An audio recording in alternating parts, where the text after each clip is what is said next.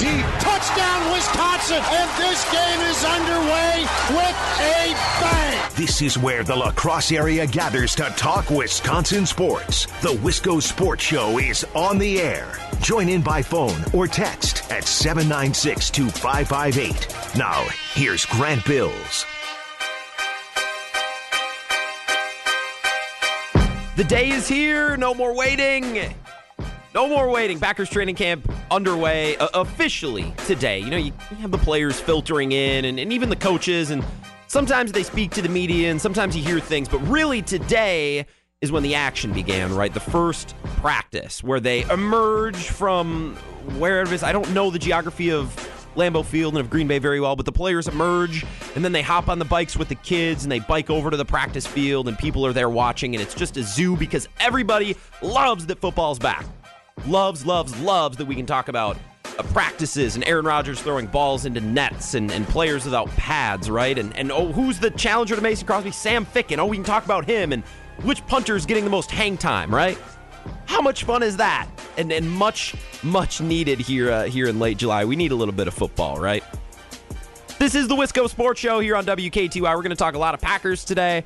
We're going to preview Brewers Cubs starting at 5:30. Training camp blows me away, and it never fails to amaze me because it's practice, right? It's just players without pads today, doing little drills on the field, doing scrimmages, doing one-on-ones, doing teamwork. Like it is a practice. People don't get fired up to watch practice unless it's NFL training camp. You should go on Twitter during one of these Packers practices, especially today, because it's just a constant stream of information that people want, that people crave, right? People look for, which is what amazes me. There is so much demand. There is so much interest for everything going on the practice field today. It's not a real game. None of this matters. None of it counts. None of it goes in the record books. None of it is recorded, but people just crave it. Give it to me. Give it to me. How far did so-and-so's punt go? Well, how many kicks did Sam Ficken make today? Well, how did this backup lineman look in one-on-one drills? What about with the rest of the line? Did he fit in well? It's like, holy cow, we're on July 25th. But if you go on Twitter, wherever you get your sports news, you're just going to find so much of it. All the beat reporters just standing there, just tweeting, getting all that information out.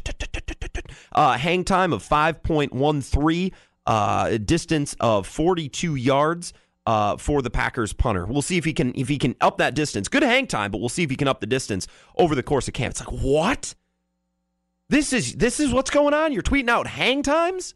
That's the craziness of Packers training camp, and I would imagine most training camps as well. I can't speak for the Vikings or for the Bears and what kind of following and what kind of interest they draw, but I would imagine it's one of the same. A lot of buzz around training camp today. And we talked a couple of days ago about what I want to see in camp, what I'm looking for. Obviously, I'm not there, so I'm only reading reports, seeing videos, reading tweets, reading information that normally comes through on the internet, and things that I'm looking for at camp, and some themes from today that I've seen pop up in multiple places. So we'll talk a little bit about all that. Plus, we didn't really have a chance to get to it yesterday. I do want to share the brief message and the few words that Brian Gutekunst, the Packers general manager, had to say yesterday about the release of Mike Daniels, because we're not done talking about that, not by a long shot. Plenty of Packers training camp talk to come. You can join in if you'd like, 608-796-2558 on the 5-Star Telecom talking text line. Maybe you went to Green Bay. Maybe you went to watch a practice today. Something jumped out to you. Let me know. Give me a call. Give me a text. Twitter is wide open as well. I am at Keystroker Grant, and everyone at the station is at WK2I. Either one will work. Shoot me a tweet. Tell me your thoughts about the Packers so far, one day in to the 2019-2020 regular season or training camp, before the regular season, I should say. A couple of days ago, we talked in generalities, right? We talked big picture, and I said, over the course of the training camp, which lasts a couple of weeks, right, it comprises a lot of practices and some scrimmages, family night, right? There's some joint practices with other teams and then some preseason games. Things that I'm looking for, things that I want to see, we talked in big picture the other day. So if you missed out on that or you don't remember, let me refresh you a little bit. These are the things that when I read the information, when I read articles, when I read reports or watch videos, these are the things I'm looking for this year's Green Bay Packers training camp. Okay, number one, I don't know how meaningful this is in game action and wins and losses. But I'm interested to see how camp is conducted differently between Coach Matt LaFleur and what it was under Mike McCarthy, right? I mean, there's already one difference. Before training camp even got started, we already noticed one difference, and that was that they're holding joint practices with the Texans. That never happened under Mike McCarthy. No way. This year, yep, let's do a joint practice. Let's get together with the Texans and work on some things and try to better our team that way. That's something I never saw under Mike McCarthy. Today, when I was reading tweets, reading reports, Zach Heilprin, who's joined this show from The Zone in Madison, and you hear his updates on the Wisconsin Sports Zone Network, said a very big noticeable difference from last year was the tempo of practice, right? Now, no downtime, everything going quick. I read a tweet from a beat reporter about how the Packers offense was running a play, sprinting to the end zone, running back, running a play. They're always moving, always doing something. I don't know what purpose that serves, obviously conditioning, but I'd like to think when you reach the NFL level that conditioning is a little bit more refined than that, right? Maybe not running lines after practice or, oh, we dropped a pass, go run a lap around the field, go down, touch the goalpost, and come back. I can't imagine it's only conditioning, but there's a lot of tempo, there's urgency, there's not downtime, there's not wasted time. Something I saw in a couple of different places today, and that's a stark difference from what we saw under Mike McCarthy these last couple of years. I want to watch for the differences between the way McCarthy used to run things and the way Matt LaFleur is going to run things. Remember, we read reports in that Tyler Dunn article that the defense felt neglected by Mike McCarthy. He wasn't even interested in him, didn't come over and even give him the time of day. We'll see if Matt LaFleur handles that differently as well. Another thing, obviously, everybody's interested about the wide receiver battle. I don't know if it's a position battle, because I truly think it is Devontae Adams and everybody else. Now, eliminate Devontae Adams. Let's say he gets hurt, he misses a game, or God forbid, he misses a stretch of games. Then what, right? Who becomes your number one wide receiver? Who's the guy who goes to the slot? Who's the guy who plays outside? They have to figure that out between Jamon Moore, Equinemius St. Brown, and Marquez Valdez-Scantling, the three receivers who were drafted last year. They also have Trevor Davis. And they also have Jake Kummerow, who I think is going to be a really interesting cog in the wide receiver mix. They got to figure that out. A lot of times when I'm talking about a team in the preseason, before we've seen action, before we're trying to evaluate, the roster and say how good they might be, right? I always like to say, okay, take the best player out of every position group. What do you got after that, right? Take Devontae Adams out. What do you got? Well, we don't know yet. That's something we're going to have to figure out over the course of training camp. And, of course, the preseason is a great tool for that as well. Everybody's talking about the wide receivers. I don't see a lot of people talking about the running backs. I don't want to say I'm concerned by the running backs. I don't want to say I'm worried. But it raises an eyebrow when your running backs are Aaron Jones, Jamal Williams, and Dexter Williams, who's got a bit of an issue. He couldn't even practice today. He wasn't around. He's got an illness. Not a long-term concern, Matt LaFleur reiterated to reporters, but let's say Aaron Jones gets hurt, which is a strong possibility given the last 2 years. Are you okay with Jamal Williams as your number one back and then Dexter Williams as your number two? I'm not sold on that. We've seen before. I mean, Aaron Jones didn't really get it going until last year, right? Those three running backs they drafted, Devontae Mays, the third, who's no longer around, it took them a little while to get going. You saw them flash. You saw the bits of talent here and there, but it took them a while to put it together. I'm not a strong believer that if Aaron Jones gets hurt, or even if Aaron Jones stays healthy, that backfield is deep enough, that backfield is strong enough. What if the running back position gets hit by injuries? I just don't have a lot of great depth there. And I do like Jamal Williams as a backup running back. But if Aaron Jones gets hurt, he's no longer a backup running back. And to me, that's an issue, especially given what you have behind Jamal Williams, which ain't much. Certainly no players that have proven themselves. And, of course, I want to watch the defense. That was a huge, huge storyline that I saw being reported today, is that the defense was leagues ahead of the offense. And that's to be understood because Mike Pettine and his system has been around. Matt LaFleur's installing new things. So I'm not complaining. I'm not bashing on the offense, but the defense looked really, really good. And I actually saw a couple of beat reporters, mostly Aaron Nagler from Cheesehead TV, used to be at Bleacher Report, Sports Illustrated, used to be at PackersNews.com, talking about the secondary's playing great. They're all over the receivers. No space, none. Making life really hard for wide receivers and for Aaron Rodgers. Now, no pads, first day, new offensive system, but kind of thing you like to hear when the secondary should be pretty good. A lot of high draft picks back there. high-priced free agents. I guess really only Tramon Williams in the case of free agency, but Adrian Amos as well. I mean, they did spend some money in the secondary, just at the safety position, not at the cornerback position. Made life really hard today on the wide receivers, and I think this Packers secondary could be really good. I thought that before today, but some of the reports I read, it's like, okay, that sounds about right. They should be ahead of the offense. They've got the advantage of being with Mike Pettine for a couple of years now and being upper-level draft picks and high-priced free agents. That secondary should be really, really good. So it seems that they are right on track. We didn't get a chance to talk about it yesterday. We gave reaction, we gave thoughts, we gave opinions about Mike Daniels being released by the Green Bay Packers. What we really didn't get to was what Brian Gutekunst had to say. We were coming down to the wire on yesterday's show. The Brewer game was going on. I just didn't get to it. I went and listened to the press conference this morning and listened to his justification, his reasoning, his logic behind letting Mike Daniels go. I want to share with you just a tiny little soundbite or two.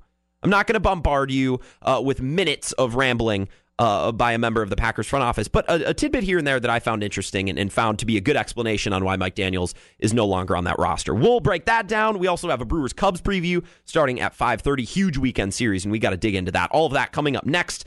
This is the Wisco Sports Show presented by Play It Again Sports. You're listening on WKTY. Just kind of wanted to start off thanking Mike Daniels for his work ethic, his effort, his play. He was a really good player here. Kind of from the moment we drafted him, he was a true professional. So he'll be missed. Packers general manager Brian Gutekunst thanking Mike Daniels on his way out the door to begin his press conference yesterday. Mike Daniels released early yesterday morning to the shock and to the surprise of most Packer fans, myself included. Once you get past that original surprise, you could maybe start to figure out why. Maybe you say, okay, I kind of get it. Once you get past that original shock, I still hate to see a great player walk out the door, and I guess that's my resounding argument against releasing Mike Daniels. And look, I'll admit some bias. I love Mike Daniels, I think for good reason. I actually own a Mike Daniels jersey. I think he was my second favorite Packer behind Aaron Rodgers. And I hate to see him go because I think he's a really, really talented player. So Brian Gutekunst going to the podium yesterday, making himself available, which I really appreciate. It's nice to have a general manager who goes to the podium and answers questions and gives information and reasoning and logic behind the moves that he makes. And some people are going to hear that and say, oh, God, Grant's taking a shot at Ted Thompson. No, I'm not. But you have to admit it's a little bit unfair for a general manager to be pulling all the strings, to cut a player, to draft a player, to bring in a player, and then to stay in his office and force the head coach, who may or may not know a whole lot about the situation, to go out and answer questions and provide arguments and face heat from reporters for the actions and for things that the head coach had nothing to do with. It was the general manager. So it's nice to see that Gutekunst shows a little bit of responsibility, a little bit of accountability for his actions. Do you like Game of Thrones? You Game of Thrones fan? I was watching last night. And I believe in the first season, this is where it originated, Ned Stark told his children, I don't remember if it was John or if it was, who's the other one? The young wolf. Ned Stark. Oh, God, I'm embarrassed. I can't even remember. Told his son that the one who passes the sentence must swing the sword, right? If you condemn a man to death, you better be the one to do it, right? Well, if you are the one to release a player, then you go to the podium. Then you answer questions to the media, not the head coach. How's that? That's your Game of Thrones reference today. How's that sound? We got that out of the way with. I love the responsibility, love the accountability, and I'm going to be honest, I love Brian Gutekunst and his press conferences because they are short and to the point. He's asked a question, and if he's going to answer it, he answers it, and if not, he says, I'm not really excited about sharing that. That's a private conversation. I'm not willing to say that. That's going to stay between me and a player. Very to the point. Doesn't beat around the bush. And for me, who has to watch a lot of these press conferences to see if there's anything interesting, normally there's not. Yesterday, there was a little bit. I mean, point blank, obviously the press conference began with, why? Why'd you let him go? I think obviously there's choices, that you have to make. Some are more long-term, choices that you have to make looking out forward. We feel pretty good about the depth we have in our defensive line room right now. And these things are never easy, but we wanted to make sure we had some flexibility moving into, the years ahead. Flexibility. All right, I'm going to hold on to that. Flexibility, okay? Moving into the years ahead. Now, I don't know if that means 2019 or 2020, 2021. I don't know what that means, but flexibility. All right, that's a big selling point, right? Big selling point. Now, what it comes down to yesterday, we talked about, are the Packers better or worse? Because flexibility, cap space. Those are all ways to improve a team, right? If you have cap space, that's a way to get better. If you have flexibility, that's a way to get better. Well, that always isn't preferable to just keeping a good player, right? Would you rather have a good player who makes your team good, or would you rather get rid of a good player in favor for flexibility or for cap space, which you could then turn into a good player, right? A bird in the hand for me is worth two in the bush. And I think the two birds in the bush are flexibility and cap space, and the bird of the hand is Mike Daniels, somebody you drafted and developed and brought through your system, turned into a really good player, fourth-round player, right? I'll take the bird in the hand. You can have the two in the bush. But Brian Gutekunst asked, what is your plan for that cap space? Well, why is that so important to you, that $8.3 million that you're going to save this year by cutting Mike Daniels? I think it just gives us a little bit more flexibility. As you guys know, this is ever-changing, and we're evaluating our roster from day to day. And I think this gives us the flexibility to, if something comes this season that we feel we need to do, it gives us that flexibility. But even more so, I think, down the road and years to come, it kind of opens up some things up for us. Obviously, flexibility is a big theme, right? He says something near the end there that kind of rose my eyebrows just a little bit. Let's see if we can catch that again. Talking about if something comes up this season, but even more so, I think, down the road and years to come, it kind of opens up some things up for us. Okay, well, that's not what I wanted. Let's try this part. Comes this season that we feel we need. Yeah, something comes up this season. If something comes this season that we feel we need to do, it gives us that flexibility. If something comes this season, gives us that flexibility. What does that mean? If another great player is cut, if another good player is cut and becomes a free agent this late into the cycle, whether that's in training camp or during the preseason or at the beginning of the regular season, right? They want that flexibility. They don't want to be handcuffed and not able to go out and get a player that they want.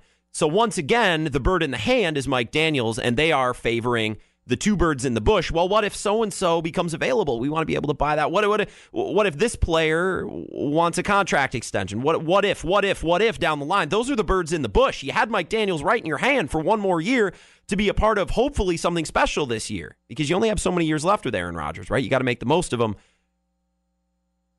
You want the sure thing. You want Mike Daniels. You don't want cap space. You don't want flexibility down the line. That could lead to a good player. Mike Daniels is a good player. Of course, Brian Gutekunst says, you hear general managers talk about this all the time. We're excited about our guys. We got some guys coming up we're real excited about. Normally, it's players that general manager has drafted after letting go of a player from a previous regime, right? Well, we're excited about our guys. Brian Gutekunst doing that whole song and dance as well, talking about, I think, got a lot of guys coming up they're excited about the guys we got. Mike's a very good player, and you never want to see a good player walk out the door.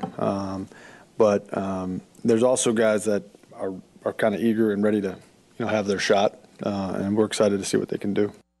Very eager, excited to have their shot. Look, part of having players that are eager and excited on the bench as part of your depth, that's a good thing, right? You want guys trying to prove themselves, right? That's how you get motivated.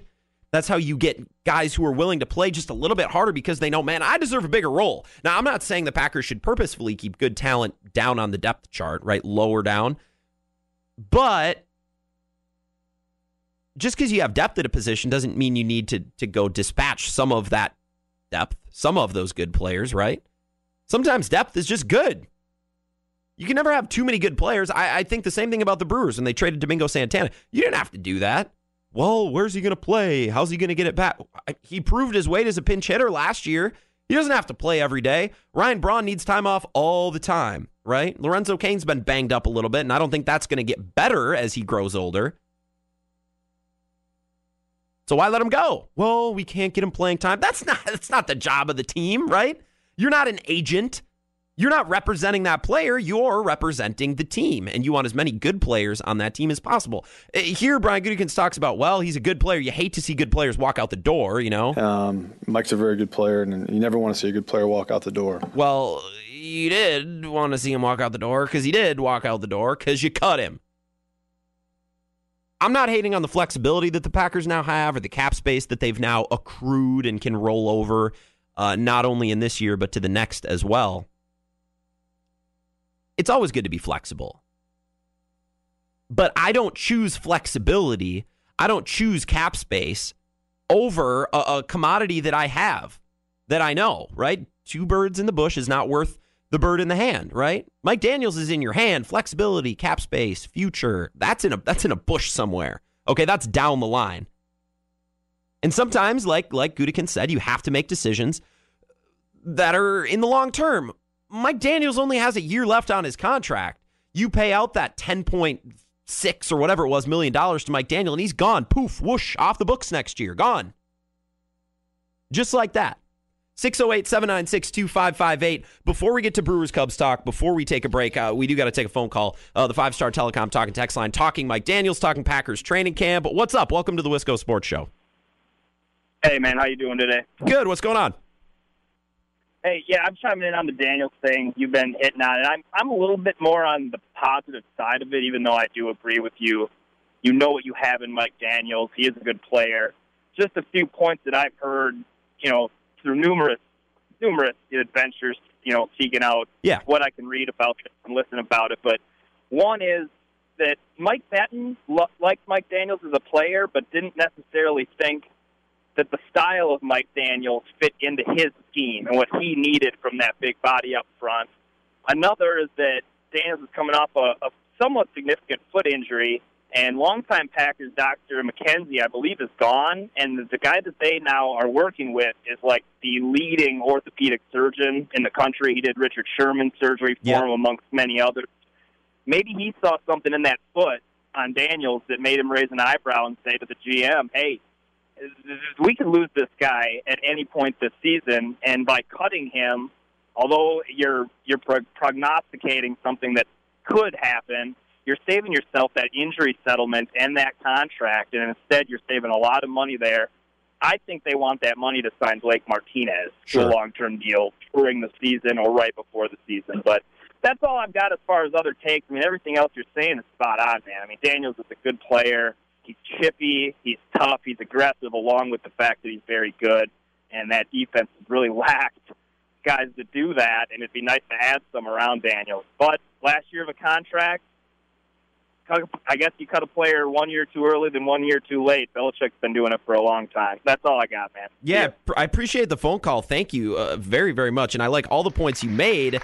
And it comes back to Mike Daniels not fitting with what Mike Pettine wants in this current group of players, right? Like you said, he's not versatile, right? He's injury prone. Those two free agents they brought in to Rudge the Eshes, they don't get hurt, right? Dean Lowry doesn't get hurt. They don't miss games. That's why they value those players. And Mike Daniels really doesn't fit that bill, unfortunately. And it's too bad. And maybe there's something with that foot as well. As players get older, it typically gets more difficult to stay healthy. That's always the case. So when we come back, I got to talk Brewers. I got to talk Cubs. We're going to be joined in studio by a guest from CBS 8, the CBS affiliate in town. Ryan Giannone is going to join us. He's covered Chicago sports for them and is an expert on the Cubs, expert on the Bears. He's joined us in the past. We're going to preview this weekend series, preview the trade deadline. We're going to have a Brewers-Cubs chat coming up next. This is the Wisco Sports Show. Don't go anywhere. Back in a moment here on WKTY.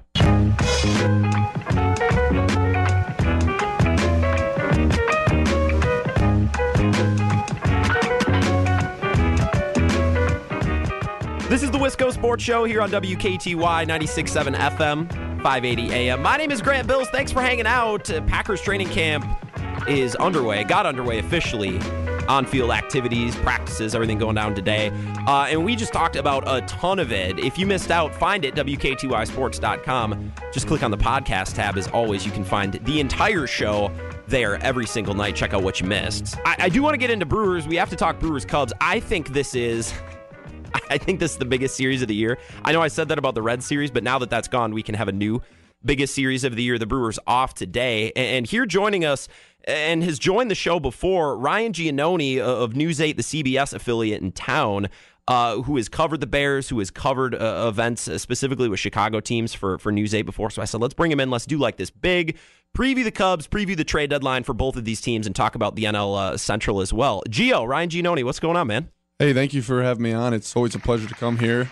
You know, it's just great time spent here in the studio with you, Grant. No, it's going to be fun. Last time you joined us, I think, was after Bears-Packers week one. That was where I was at. And you were over the phone, and you were in the locker room. You saw, and I apologize for making you relive that as a diehard Bears fan and a passionate Bears fan. Yeah. That was a cool game to take in either way. It just sucks when it's against. Yeah, anytime you witness history, Aaron Rodgers doing his thing every day, night in and night out. So you knew it too. Cool. Yeah, you sit there in the locker room and you or even in the media room, and you just hear people. The stadium had a feel to it. Mm-hmm. You know he was coming back. Well, you said coming out of the second half when did the Bears go 3-0 to start the second half? Yeah, it was probably. I think I was telling people in the media room, there's something like this. The Bears don't score here on this drive, they will lose this game. And at the time, it was 20-0. Yeah. So I fully expected it because I've just seen it my whole life. So God, you're beaten down. Is it? Well, luckily we don't have to talk about the Bears today. Yeah. Maybe later this season. I want to talk about the Cubs. I want to talk about the Brewers. So let me fill you in with where I've been, what I've been saying. I think the stretch between the All-Star break and today was a huge litmus test for the Brewers, right? Because you kind of had some time to figure out your pitching, your bullpen, your offense, your lineup. Because once you hit this off day today, you got the Cubs series over the weekend and you got the trade deadline next Wednesday. So it gets real fast starting tomorrow. And I feel like that stretch for the Brewers was... I don't know if it told us anything. I still don't really know what this Brewer team is, and I wanted to ask you about it. I know you don't watch the Brewers games like I do or like our listeners do, but sometimes I think we get trapped in a bubble. This is the Wisco Sports, where we talk about Wisconsin sports. Sometimes it's helpful to get an outsider perspective. I don't say outsider in a bad way, but somebody who maybe has a different look at it. So as you've watched the Brewers up until today, July 25th, what has been your impression of them so far this regular season? Yeah, absolutely. I was actually watching a little bit of the Brewers-Reds series, and I was listening to Brian Anderson talk a little bit on the show. He was talking about how Brewers kind of started to get things going, rolling a little bit, and then they had a couple punches there with injuries and stuff. And, that's always tough when, you look at your rotation and you see guys that are struggling like Chacin, that maybe haven't been able to get it going together this year. Yeah, he hasn't won since like April 30th. Yeah. And the Cubs have, many of those issues as well. But on another note, that's just another thing for the team to deal with night in and night out. So it's sometimes very difficult, and you get in those stretches where, sometimes every game feels like a grind.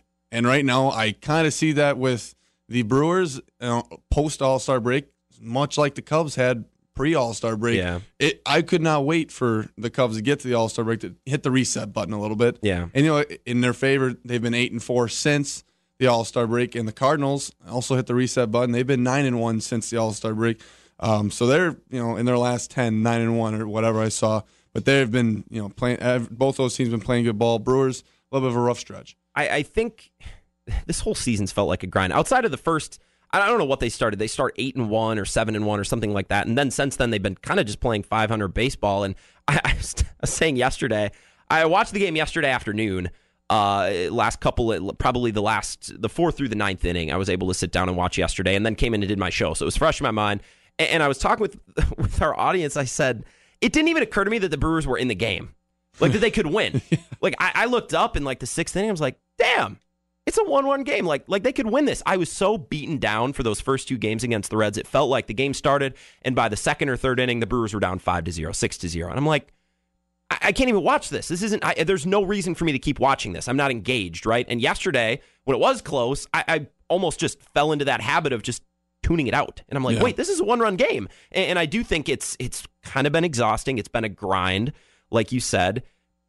And I don't really know where the Brewers go from here, because I don't know if a move or two at the deadline changes a whole lot, makes them good enough to get back to or past where they were last year. I just don't see it. Yeah, the hitting, I think the hitting talent is, it's there with that team. But right now, they have been getting banged up on the pitching side. Maybe some things haven't panned out, like we have maybe expected coming into the season. So for the Brewers, I do still think that they're going to be buyers come the deadline. I don't think this deadline altogether is going to be like a major one, Yeah.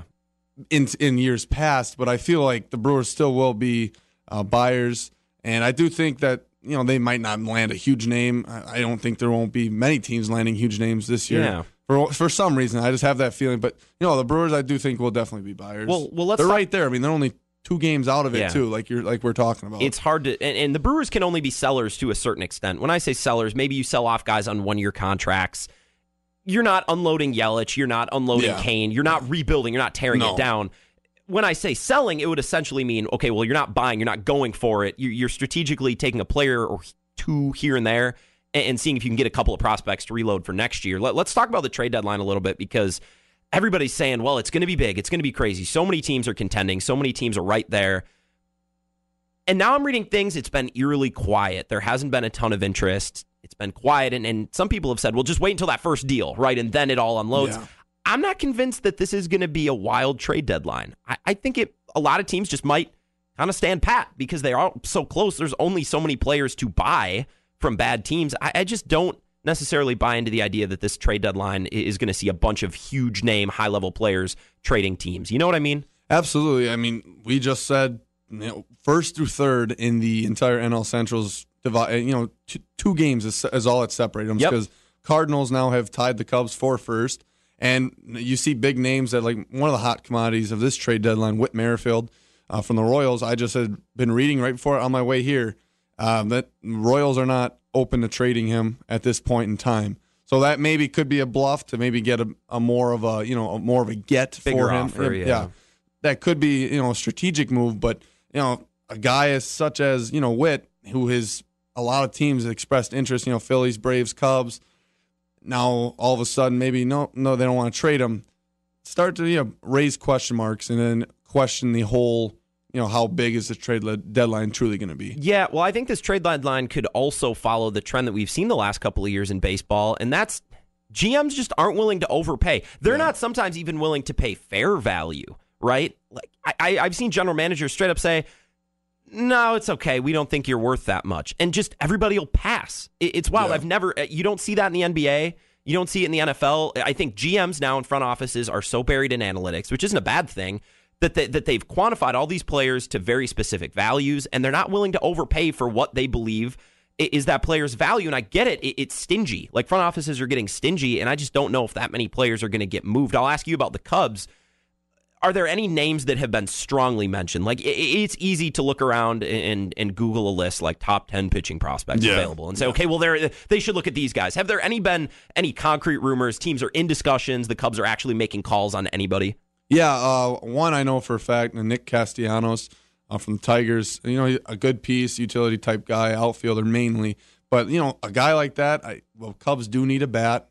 At the front of their lineup, ideally. They also need a left-handed reliever and a right-handed reliever, and with a $220 million payroll, that's kind of shocking to even be asking at this point, because Cubs have one of the bigger payrolls in all of MLB. So to have that issue right now sitting here, but then again, the Cubs also have guys that haven't played much at all this season, like Ben Zobrist, who I'm hearing rumors of him coming back mid to late August because he has, you know, issues, personal issues of his own, or now Brandon Morrow, you know, a great pitcher, but just had been riddled with injuries. Yeah. Hasn't even it's been out for a while. Hasn't thrown a pitch this year for the Cubs. Has had two setbacks during rehab alone, and the latest report said mid to late August at the earliest.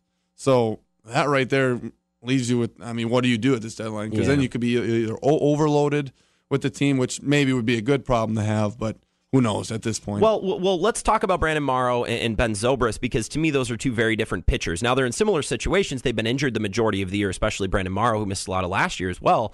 But to me, Ben Zobrist is a guy you can get back in mid-August because he does so many different things. You can use him as a utility man, a pinch hitter. Yeah. I mean, if he's your pinch hitter, your go-to pinch hitter, that's you're in a good spot, right? And I don't think it takes him a while to get back to where the Cubs need him to be useful. For Brandon Morrow, like, late inning, high leverage relievers, that's hard to replicate, especially in a year plus of being in the minors, doing rehab assignments.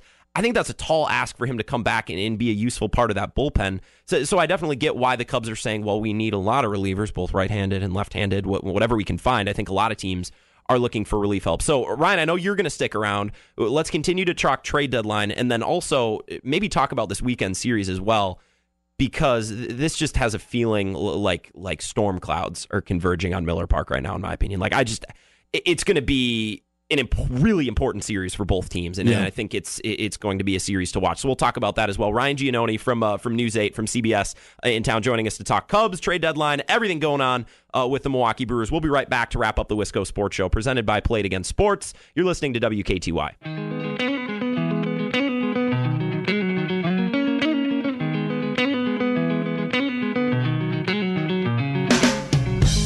Final segment of the Wisco Sports Show here on WKTY. My name is Grant Bills. I am your host. Thanks for hanging out. We're covering a lot of ground today, and it kind of feels like something big is about to happen. This is the word I'm looking for.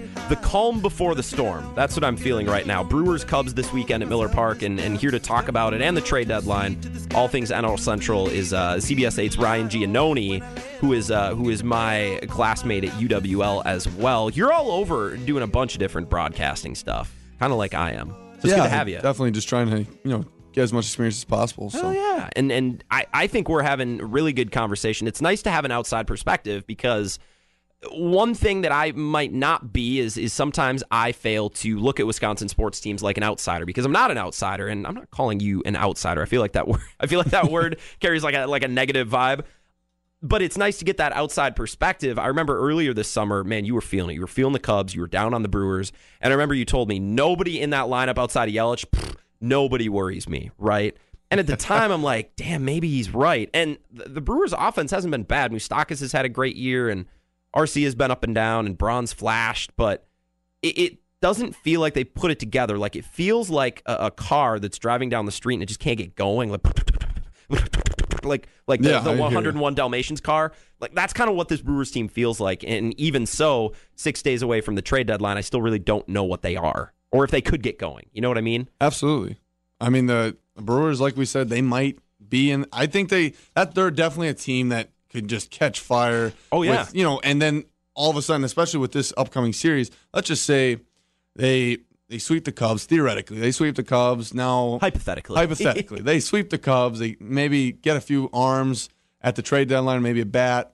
Who knows? And then they come back out their next series and they have a sweep or something.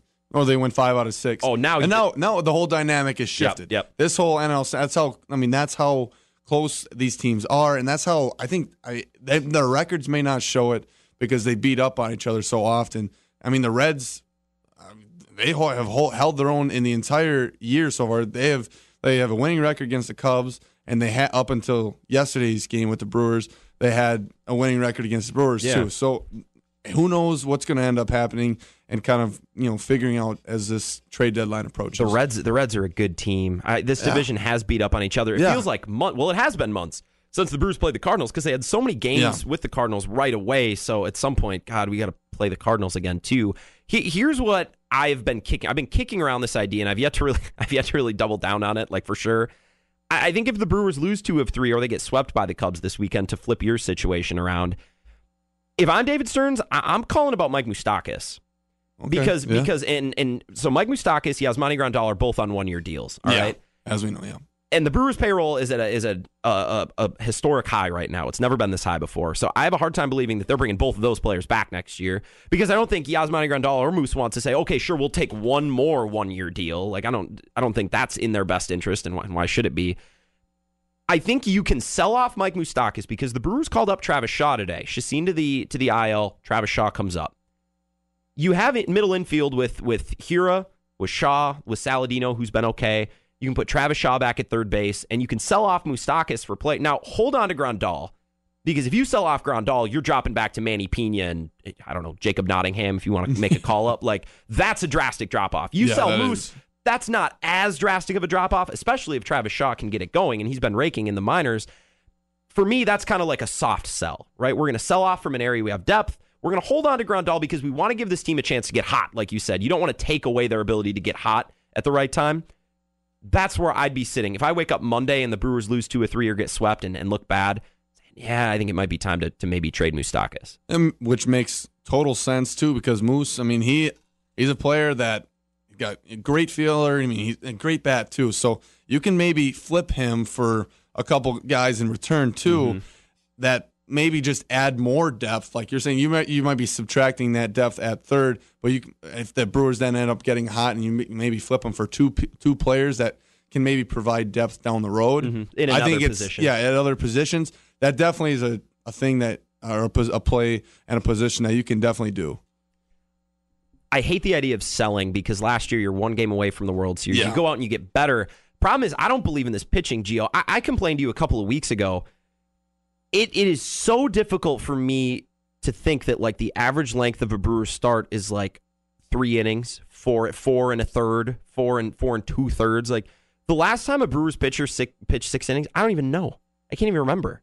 Yeah, and I just don't think, I know that last year the Brewers did it without great starting pitching, but I think we downplay how good Yelich Chacin was and how good Wade Miley was down the stretch, and other starters down the stretch as well played really well, but that bullpen was so good, and this bullpen for the Brewers right now is not nearly at the level that it was last year. You lose Corey Knebel, Jeremy Jeffress is a shell of himself, Josh Hader is still Josh Hader, but Utah last year, and Corbin Burns was incredible. Like, they had 4 or 5 guys pitching at a closer caliber level. You don't have that this year.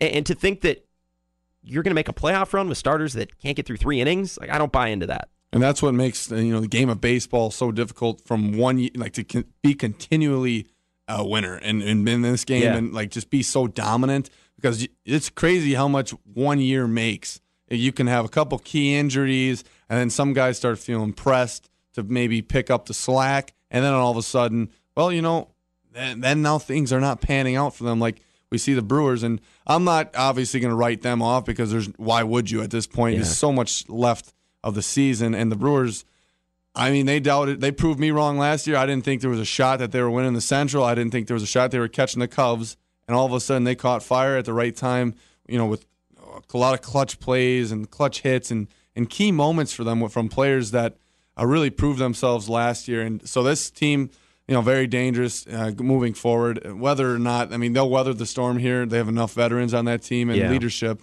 to weather the storm and hopefully get through it for them. I'm looking ahead at the probables this weekend. And for the Brewers, I mean, probables is, I mean, they only have 3 starting pitchers. Yeah. So it's not like this is getting changed up. So you get Gio Gonzalez, Chase Anderson, Zach Davies. I look over at the Cubs side. I love Kyle Hendricks. Yeah, you love his I do. When he goes late in games with like 89 pitches, you complete game. I love his demeanor. I love everything about Kyle Hendricks. John Lester obviously is great and has been this season and last. But then Quintana. Quintana is the pitcher who I think is Brewers fans, and this is where I need an outside perspective. We have an image of him as a guy who's always pitching against the Brewers and always pitching really, really well. What kind of year has he had outside of pitching against Milwaukee? What's the state of Quintana right now? Because I think you kind of know what to expect with Hendricks and Lester.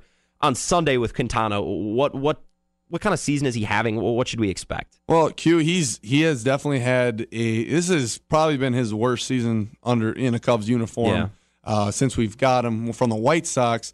But like we've talked about this before, I know we off the record here. Yeah, Jose Quintana to the Brewers is what Wade Miley was to the Cubs last year. They just couldn't hit him. Yeah, so he has had. His last 3 starts have not been good at all, so it would not surprise me in the least. He just shakes off this rust, starts fresh, maybe goes 6 or 7, 1 run, 8 or 9 Ks against the Brewers, just because this is how it's been going for them. That would not surprise me in the least. But yeah, overall, he's easily been the second to worst pitcher, and as of late, he has been he's been a little bit of a rough stretch as Darvish has now come out. Last couple outings have been pretty dang solid. Been okay. Yeah. I think you look at the Cubs, they have multiple starting pitchers who are competent. The Brewers had 1, and he is now going to miss 6 weeks, and Brandon Woodruff going to the aisle. Outside of that, Chase Anderson wasn't supposed to be in the rotation. Zach Davies was at the very tail end of the rotation, and Gio Gonzalez was like, oh crap, what are we going to do? Oh great, Gio became available. Let's bring him back. It's just a hodgepodge, man. I don't know. So, Ryan Giannone, CBS, News 8 in town. I appreciate it as always. I'm sure we'll call on you again during football season. You going to cover any games this fall? Absolutely. It's a pleasure coming in, too. Yeah, thank you. I'm excited for football season. I got an email this morning about the schedule for calling games, so I'm just excited to be back in action this fall. Gio, thanks again. We'll enjoy some Brewers-Cubs games this weekend. I'll be back tomorrow to preview it one more time, talk training camp, talk everything. This is the Wisco Sports Show. Same time, same place tomorrow. Talk to you then.